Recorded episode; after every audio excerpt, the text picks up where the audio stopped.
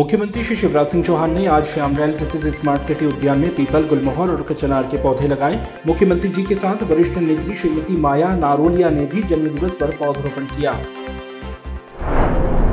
मंत्री श्री ओम प्रकाश सखलेचा ने कहा है कि उन्नीस जून को भोपाल में आयोजित हो रहे एमएसएमई समिट दो हज़ार तेईस में सफल उद्यमियों को एमएसएमई पुरस्कार से सम्मानित किया जाएगा एवं देश के प्रतिष्ठित संस्थानों के साथ एमओयू साइन होंगे।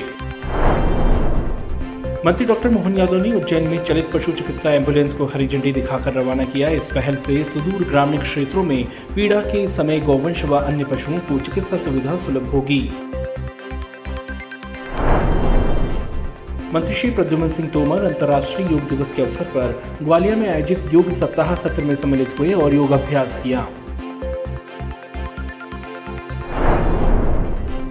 भोपाल में साइंस बीस सम्मेलन का शुभारंभ हुआ। इस दो दिवसीय सम्मेलन के उद्घाटन सत्र को भारतीय राष्ट्रीय विज्ञान अकादमी के अध्यक्ष प्रोफेसर आशुतोष शर्मा ने संबोधित किया। मध्य प्रदेश गौ संवर्धन बोर्ड ने माता महामारी उन्मूलन इकाई के पशु चिकित्सकों को एक गौशाला गोद लेकर उसके उन्नयन करने के निर्देश दिए हैं। इकाई द्वारा गौशालाओं में शिविर लगाकर पशुओं का निःशुल्क उपचार किया जाता है।